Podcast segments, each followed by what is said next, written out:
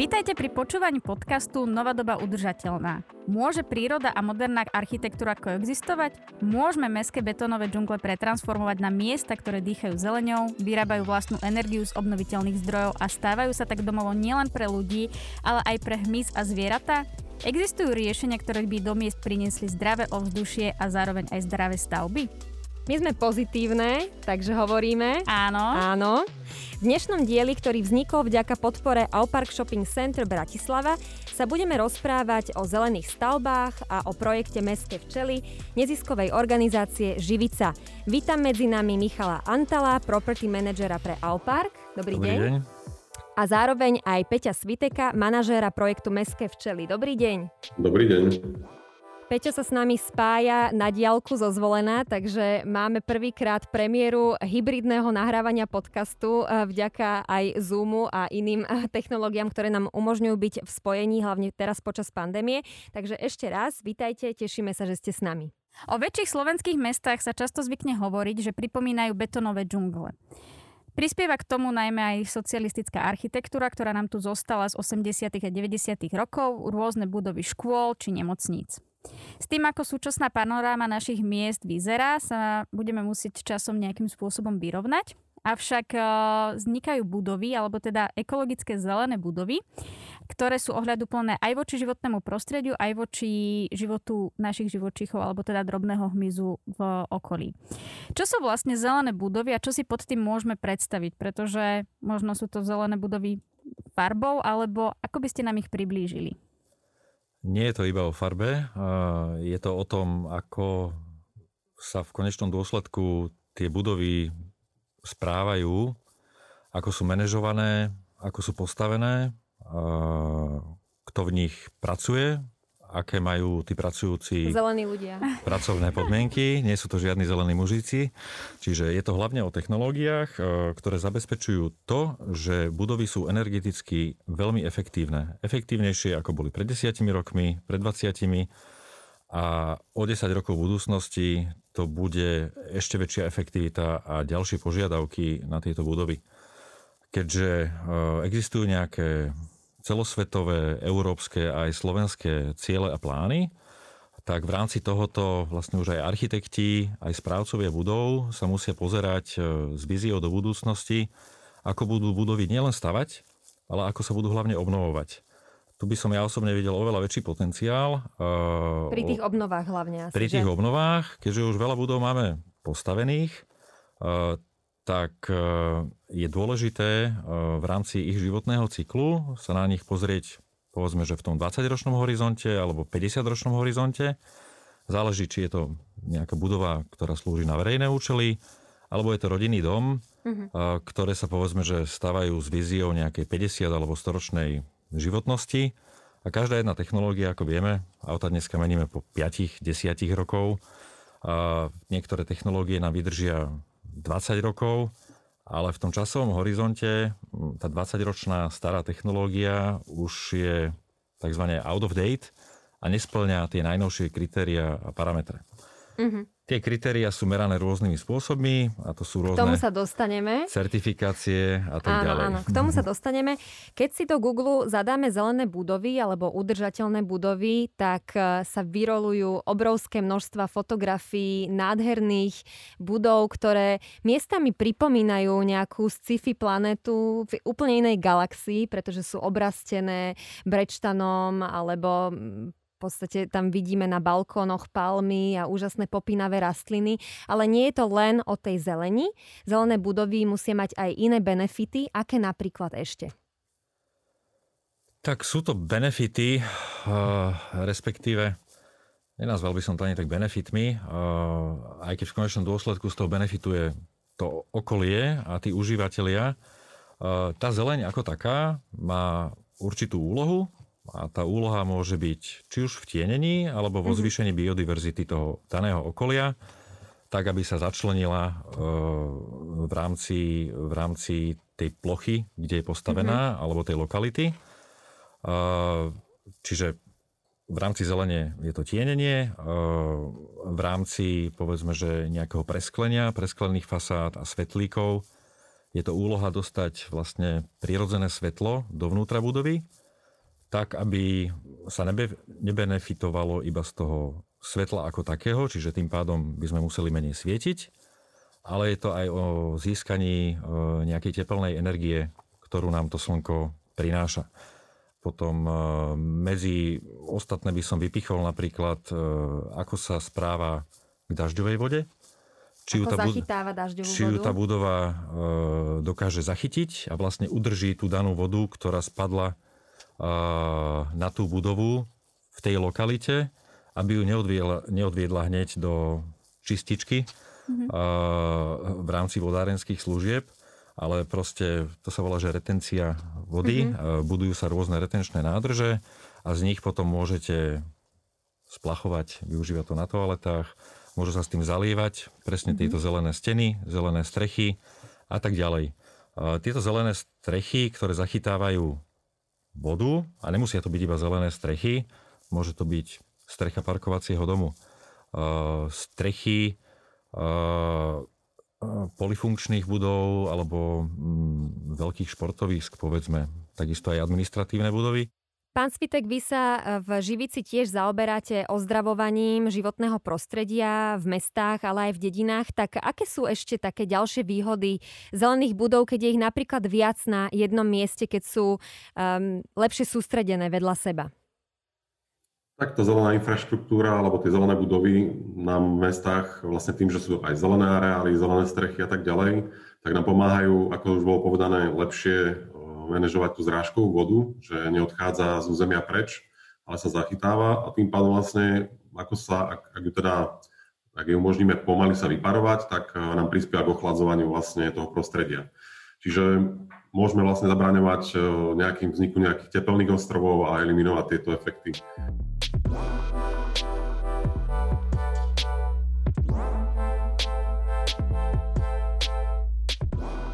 Certifikácie poznáme napríklad LEED, ktorý pochádza z USA, známy je aj BREEAM, ktorý je najstarší a je teda z Británie, zároveň je tu HQE alebo Green Star a vieme, že napríklad aj Aupark má BREEAM certifikáciu. Môžete nám ju priblížiť, že čo to je za certifikácia a aké sú možno podmienky na získanie alebo aký je ten proces? Áno, takto. Budova sa môže certifikovať už v rámci výstavby. Napríklad v rámci BREEAMu sa to volá, že BREEAM Construction. A v rámci tejto výstavby sa hodnotia rôzne vstupné faktory od vlastne materiálu, ktorú sa použije na výstavbu, cez vlastne jeho nejaký životný cyklus. Toto všetko sa nejakým spôsobom zráta a musíte v rámci nejakého hodnotenia dosiahnuť určitý počet bodov a na základe toho dostanete tzv. BREEAM in Construction certifikát, ktorý je ohodnotený stupnicou či už good, alebo excellent, alebo outstanding v rámci nejakého percentuálneho podielu tých bodov. A potom je tu v rámci BREEAMu napríklad certifikácia BREEAM in use. Certifikácia BREEAM in use sa používa pri už samotnom životnom cykle budovy. Ja by som rada nadviazala na to, že Aupark už tretíkrát po sebe získal certifikáciu BREEAM Double Excellent. A čo to všetko znamená pre vás ako obchodné centrum, ktoré vy manažujete? A čo vlastne musí také obchodné centrum spĺňať, aby mohlo mať ocenenie Double Excellent, pretože to je pomerne vysoké asi ocenenie v tom rebríčku. Napovedá nám dvojitá excelencia, tak nám povedzte, že čo všetko také obchodné centrum musí mať, aby tretíkrát po sebe získalo takéto vysoké ocenenie. V rámci tohto vysokého ocenenia stále máme ešte priestor na ďalšie zlepšovanie. Ešte môžete byť outstanding. Ešte môžeme byť outstanding, kde vlastne nejakým štýlom aj mierime, lebo vlastne v tej dneska už, dá sa povedať, že skoro 9-ročnej púti v rámci tejto certifikácie máme nastavené nejaké ciele, zlepšujeme sa a o tom svedčí aj ohodnotenie. Vlastne Aupark sa stal po poslednej novembrovej certifikácii v minulom roku, dá sa povedať, že najlepšou budovou v rámci Slovenska, ohodnotená v rámci certifikácie BREEAM in use. Ja by som chcel ešte podotknúť, že v rámci tejto certifikácie je dôležitá napríklad časť, není to len o tej vode, není to len o tých rastlinách, není to len o tej stavbe, je to aj o tom zasadení do lokality, o tom, či sa vie cyklista dostať napríklad do objektu, či si má kde ten bicykel zaparkovať, respektíve nafúkať vyfúčanú pneumatiku alebo opraviť defekt. Či napríklad človek, ktorý príde na elektromobile, sa má ako nabiť, čím sa bude nabíjať, akým druhom elektrickej energie, či je to z obnoviteľných zdrojov alebo nie. A hodnotí sa napríklad uhlíková stopa, hodnotia sa pracovné alebo pobytové podmienky užívateľov danej nehnuteľnosti. Toto všetko do toho vstupuje a výjdu vám z toho potom nejaké percentá, na základe ktorých dostanete toto ohodnotenie. My sme sa minulý rok priblížili veľmi k tomu outstandingu, ale nechávame Máte ešte 3 roky, aby ste sa zlepšili. Nechávame si rezervy do budúcnosti. A keď už sme boli pri tých zelených strechách a zelených stenách, tak vieme, že aj v Auparku je teda nielen svetlík, sú tam fotovoltické dosky, sú tam zároveň aj včelie úle a máte v Auparku teda aj včeličky, ktoré nejakým spôsobom produkujú medík. A keď prinesieme do takýchto veľkých miest zároveň aj viac zelene, budeme pomáhať ľuďom, budeme pomáhať ozdravovať ekosystém a vytvoríme priaznivé podmienky aj pre hmyz a pre tieto včielky. A vieme, že včely sú veľmi dôležitou súčasťou nášho ekosystému, pretože za každé tretie sústo potravy vďačíme práve im. OSN však varuje, že ich počty sa čoraz viac znižujú a že im hrozí vyhynutie. Aká je teda aktuálna situácia s včelami a ako sme na tom na Slovensku? Takže situácia so včelami na Slovensku je samozrejme závislá aj od toho, aké podmienky vlastne im poskytujeme v krajine. Tým, že vlastne v posledných rokoch sa, alebo dá sa povedať 10 ročiach, sa nastúpilo k takému intenzívnejšiemu poľnohospodárskému obrábaniu krajiny, tak to vo veľkej miere... Monokultúra asi, že? Áno. Tak to vlastne vo veľkom ovplyvňuje aj samotné opeľovače, alebo teda ich výskyt, alebo ich prostredie, v ktorom môžu žiť. Takisto tam môžeme zaradiť vlastne používanie pesticídov, herbicídov a tak ďalej, ktoré vlastne priamo ovplyvňujú ako keby to životné prostredie pre tieto opeľovače. No a áno, Európska únia si robila taký prieskum a vyše 230 alebo 240, okolo 230 plodín, ktoré sú vlastne závislé od, aspoň nejakým spôsobom od hmyzích opeľovačov, tak sú vlastne zhruba 86% týchto plodín je ohrozených. Keďže vlastne sa tých opeľovačov ubúda práve z týchto dôvodov, tak my sme vlastne pred zhruba 10 rokmi ako naša nezisková organizácia začali projekt Nevyšliapanou cestou, kde sme chceli vlastne upozorniť na túto tému. Nebola to ako keby naša myšlienka.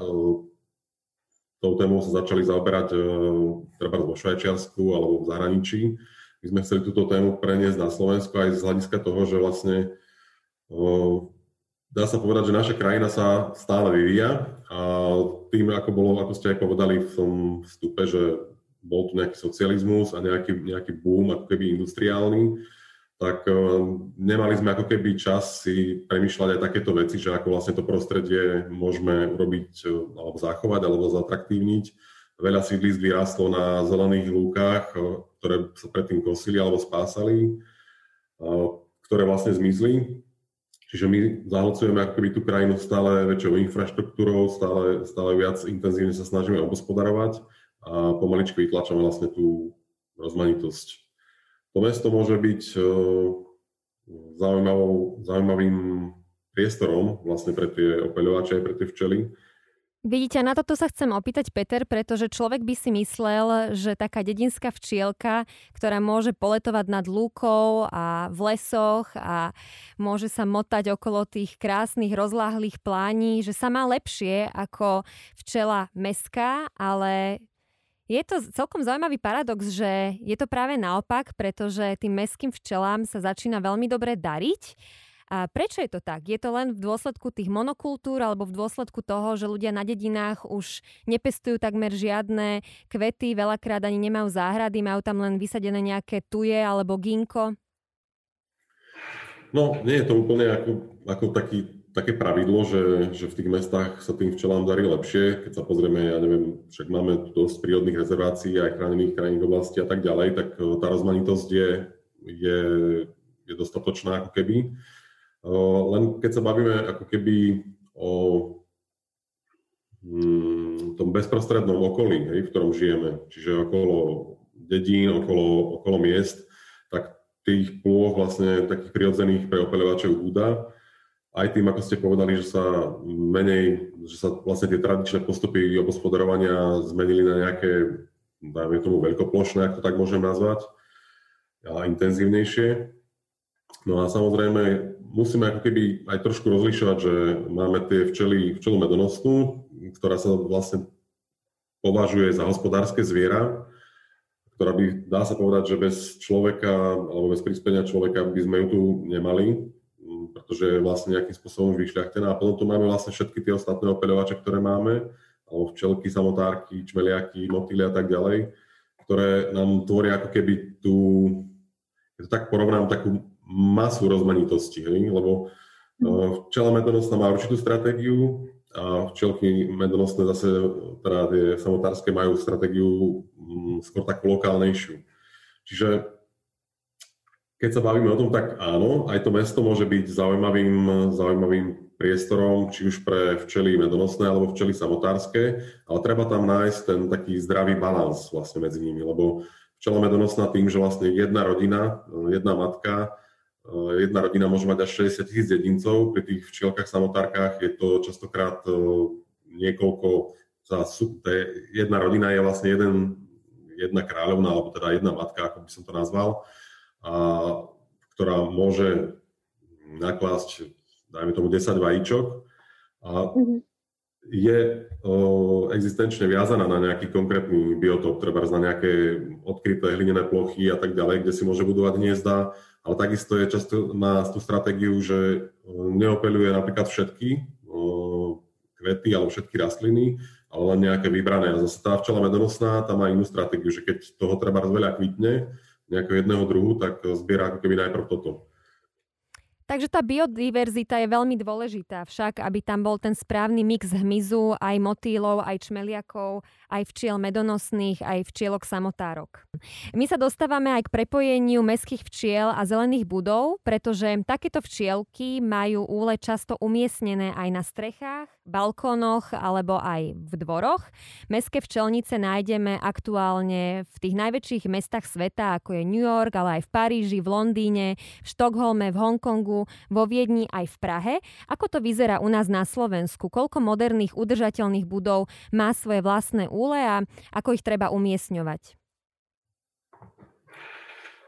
Tak zase trošku vrátim, lebo vlastne ten náš projekt Nevyšliapanou cestou bol zameraný na popularizáciu tejto témy opeľovačov, alebo teda ich úbytku, kde radíme aj tú včelu medonosnú.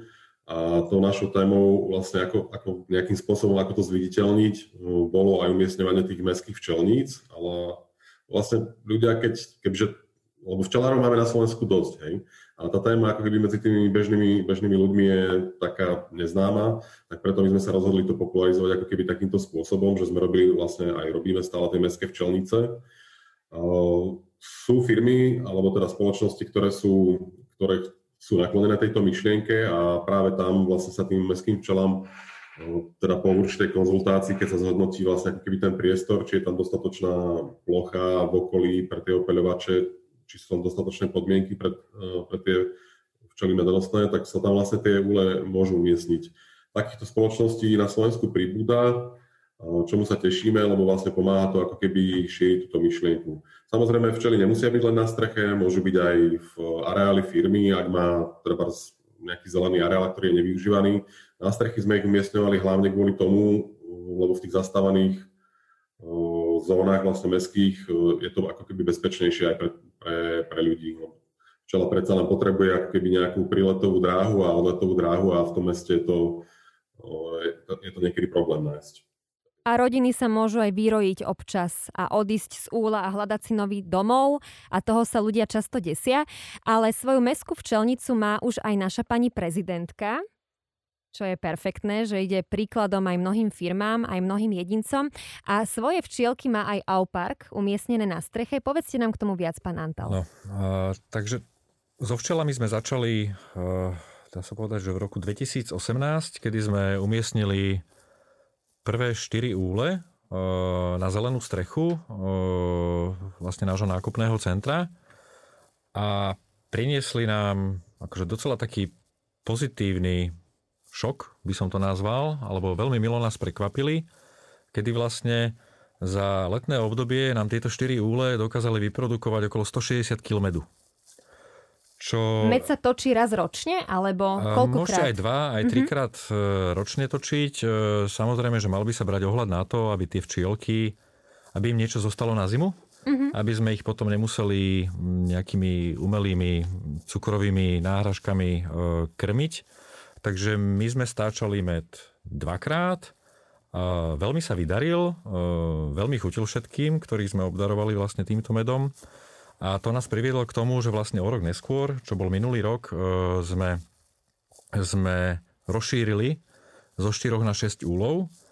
A dá sa povedať, že minulé leto, aj napriek tomu, že bolo také zvláštne v rámci toho obdobia dažďov, že nebola lipa a tak ďalej, tak sa nám podarilo skoro do 200 kg medu dostať od týchto včielok.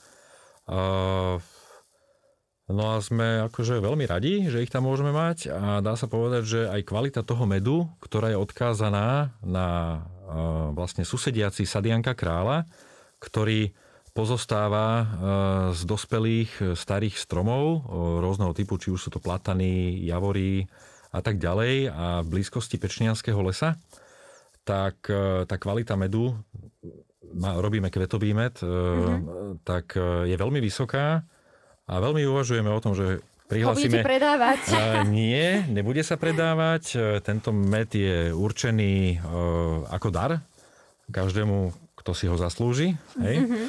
Takže určite ho predávať nebudeme. Je to vlastne mienené ako dar a rozmýšľame, že zviditeľníme tento med ďalej a skúsime ho prihlásiť do nejakých ďalších súťaží. Na BREEAM.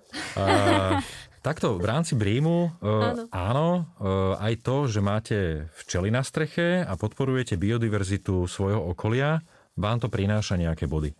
Čiže áno, certifikácia myslí aj na takéto druhy, ale nie sú to len včely, sú to povedzme, že aj netopiere, čiže staviate netopiere budky, hmyzie hotely, ale treba to s rozumom umiestňovať tak, aby vlastne nekolidovali, presne ako vlastne povedal Peter, že potrebujú aj včielky, povedzme, že pristávaciu, aj tú vlastne tú svoju letovú dráhu. Kým letia dole. Predstavme si lietadlo. Predstavme si lietadlo a keď tomu lietadlu vojdete do cesty, tak si to odnesiete. Ale nemusí to tak byť. Ja by som sa, Peter, ešte chcela opýtať, pretože som sa dočítala, že mestské včely dokážu vyprodukovať naozaj výnimočné medy s príchuťou gaštanu alebo s príchuťou nejakých kvetín, ktoré sa na dedinách nenachádzajú. Tak aké všetky bizárne druhy medov môžeme od mestských včielok získať? No tak to vám asi úplne konkrétne nepoviem, pretože vlastne naozaj to záleží od dostatku alebo teda tých rastlín, ktoré v okolí kvitnú, či je to napríklad, alebo nemusia len kvitnúť, hej, je tam napríklad pavinič a sú tam rôzne druhy. Čiže od toho ako keby závisia tie senzorické vlastnosti toho medu.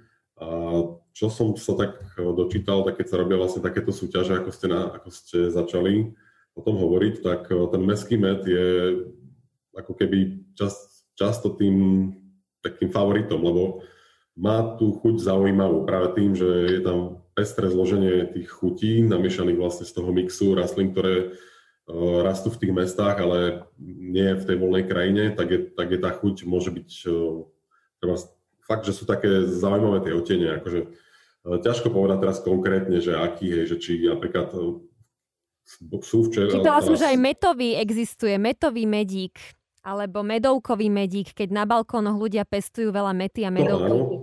Ale tak napríklad vlčie máky, keď kvitnú, hej, tak je to potom také zaujímavé. Alebo vyslovene nemusíme chodiť ďaleko, aj keď je dostatok čerešní napríklad, čo máme vlastne naše vzdelávacie centrum, tak v tej krajine strašne veľa čerešní a v jednom roku bol ten med úplne, ste si dali za lyžičku a ste naozaj cítili tú čerešňu v tom. Veľmi zaujímavú chuť, aj farbu mal ten med. Med mal buket. Takže každý med má svoju farbu, každý med má svoju chuť podľa toho, že čo sa v daných krajinách alebo v daných oblastiach pestuje. A zjednodušene povedané, ak by sme to tak poňali, môžeme byť na Slovensku lídrami v počte včelníc a v počte chovaných včiel v mestách alebo v budovách alebo na budovách. A ja by som sa teda chcela spýtať na to, že prečo niektoré európske mestá sú lídrami v tejto zelenej architektúre a možno aj v teda chovaní včiel a prečo na Slovensku ešte zaostávame? Alebo čo môžeme preto robiť lepšie? Tak môžem ja. Áno. Môj osobný názor je vlastne, ako som už aj spomínal, ten, že keď si zoberieme napríklad vývoj v západnej Európe ako ten spoločenský, bol tam ako keby slobodnejší, čiže tie veľké mestá vznikali ako keby skôr a tak ďalej. Čiže oni skôr ako keby narazili na tieto problémy chýbajúcej zelenia a tak ďalej. U nás sme, keď si ja spomeniem, ešte pred pár rokmi vlastne tú zeleň ani sa v mestách vlastne neobhospodarovala, aj nekosilo sa a tak ďalej. No, zoberieme 30 rokov dozadu, hej. Takže u nás ako keby... Takto, že nechcem to povedať tak, že teda aj v iných krajinách akoby sú múdrejší, ale zmúdreli, lebo skôr sa stretli ako keby s touto tendenciou a uvedomili si, že keď je to mesto prestávané, preplnené budovami, tak jednoducho to prostredie životné aj pre tých samotných ľudí je vlastne ako keby nepríjemnejšie. Čiže návrat tej zelene, aj tej rozmanitosti do mesta má význam aj pre samotných ľudí, nielen vlastne pre tú biodiverzitu, pre opeľovača. A nemusíme asi chodiť ani ďaleko, pretože aj vo Viedni už funguje ten princíp e-community. A e-community, ak som to správne pochopila, je mestská časť, ktorá má viac týchto zelených budov a ak sú tie budovy energeticky sebestačné a dokážu vyprodukovať dostatočne veľa elektrickej energie, tak zásobujú aj ostatné budovy alebo napríklad mestské osvetlenie. Nie je to tak? Záleží od toho, o akom období v roku sa bavíme. Uh-huh. Hej, tá energetická náročnosť budov je rôzna v rôznom čase a záleží aj, či je tá budova v Spojených arabských emirátoch uh-huh. alebo na Chopku vo Vysokých Tatrách. Je to strašný rozdiel. Čiže áno, panely napríklad, alebo podzemné zdroje, vody, chlad, teplo, geotermálna energia, toto všetko sa dá využívať a áno, ak sú prebytky, vieme zásobovať aj, dá sa povedať, že blízke komunity, ktoré sú tu, ale ja osobne si myslím, že dôležité v rámci týchto ekomunít není len to, že budova je zelená a má kvetinky na balkóne, keď to môžem tak pritiahnuť za vlasy, alebo má zelenú strechu, ale je to pomer nejakých zelených plôch v rámci pomeru k tomu zastávanému priestoru. Čiže není to úplne jednoznačné a nastavené, že OK, tak takýmto štýlom postavená e-komunita nám bude fungovať aj na iných miestach. Vždy treba brať na zreteľ to, že aké sú tie miestne podmienky. Uh-huh. A do toho potom sa vie vstupovať aj takýmito menšími, povedzme, že mikroprojektmi, alebo neviem, ako to nazvať presne, že máme viac pomeru zelene, dbáme o tú biodiverzitu, berieme ohľad na existujúce dopravné uzly a napojenie týchto komunít už na niečo existujúce, tak, aby sa nemuselo budovať niečo nové.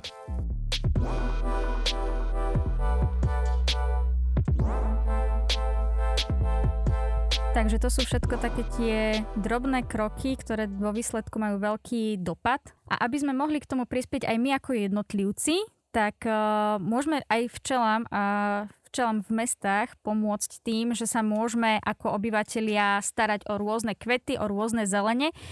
Čo by ste nám odporúčili ako jednotlivcovi? Čo by sme mohli pestovať napríklad na balkónoch, alebo ak máme nejakú drobnú záhradku, prípadne rodinný dom? Tam by som vlastne ešte chcel, aj ste sa toho trošku dotkli, vlastne tej zelene v mestách.